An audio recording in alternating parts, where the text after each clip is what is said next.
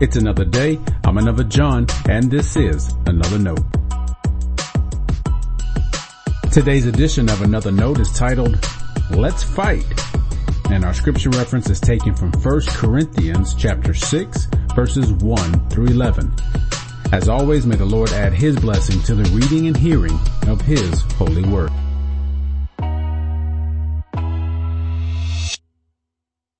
Let's talk a little more about Christians fighting with each other. We all know what's going to happen. It's idealistic to think we'll never need to have it out with another follower of Jesus.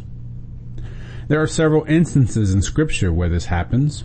These arguments don't always get resolved. It may be that having an unresolved conflict is better than one we forcibly settle.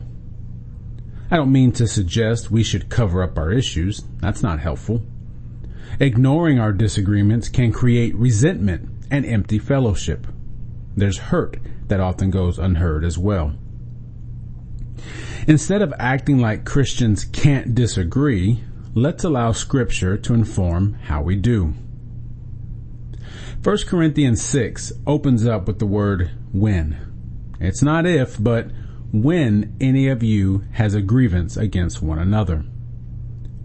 The apostle Paul seems to be referring to previous times this has happened, and it's not too hard to imagine there would be future instances as well. Recall that Paul's primary reason in writing to the Corinthian church was to promote Christian unity. They were a fractured bunch. They needed healing.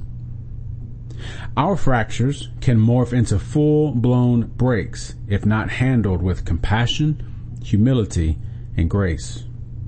Paul knew that. We need to recognize it as well. It's unfortunate that it seems most of us are not willing or able to live with that kind of strain. You might think we shouldn't have to.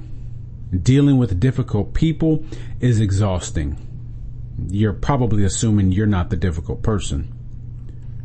Why should we make the extra effort? To be sure, hear me say clearly that you should not accept abuse. That is a different conversation.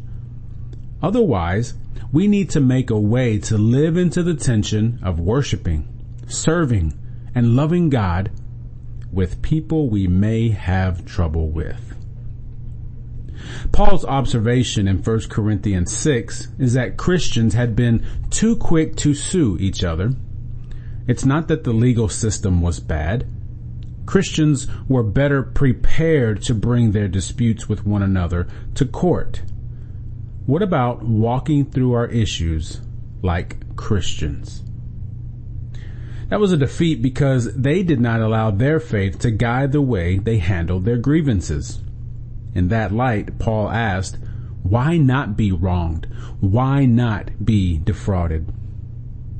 What have you really won might be another question. At least one person in every church I have served has left because of a disagreement with another believer. Now, not everyone let me know when it happened. When I have had the chance to discuss their decision, there's a point I have to ask the question. Have you spoken with the person you're angry with? Most times the answer is no, not really. Didn't Jesus offer a plan on how to handle a grievance with another Christian? How many of us have tried that? Often we make decisions that aren't influenced by our faith in Jesus.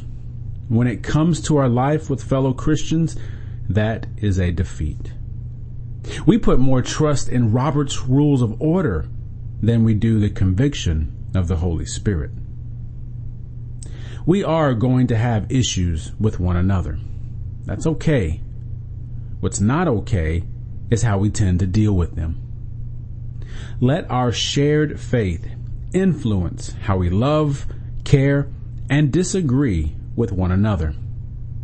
That's a way we perfect one another in love. Stay blessed.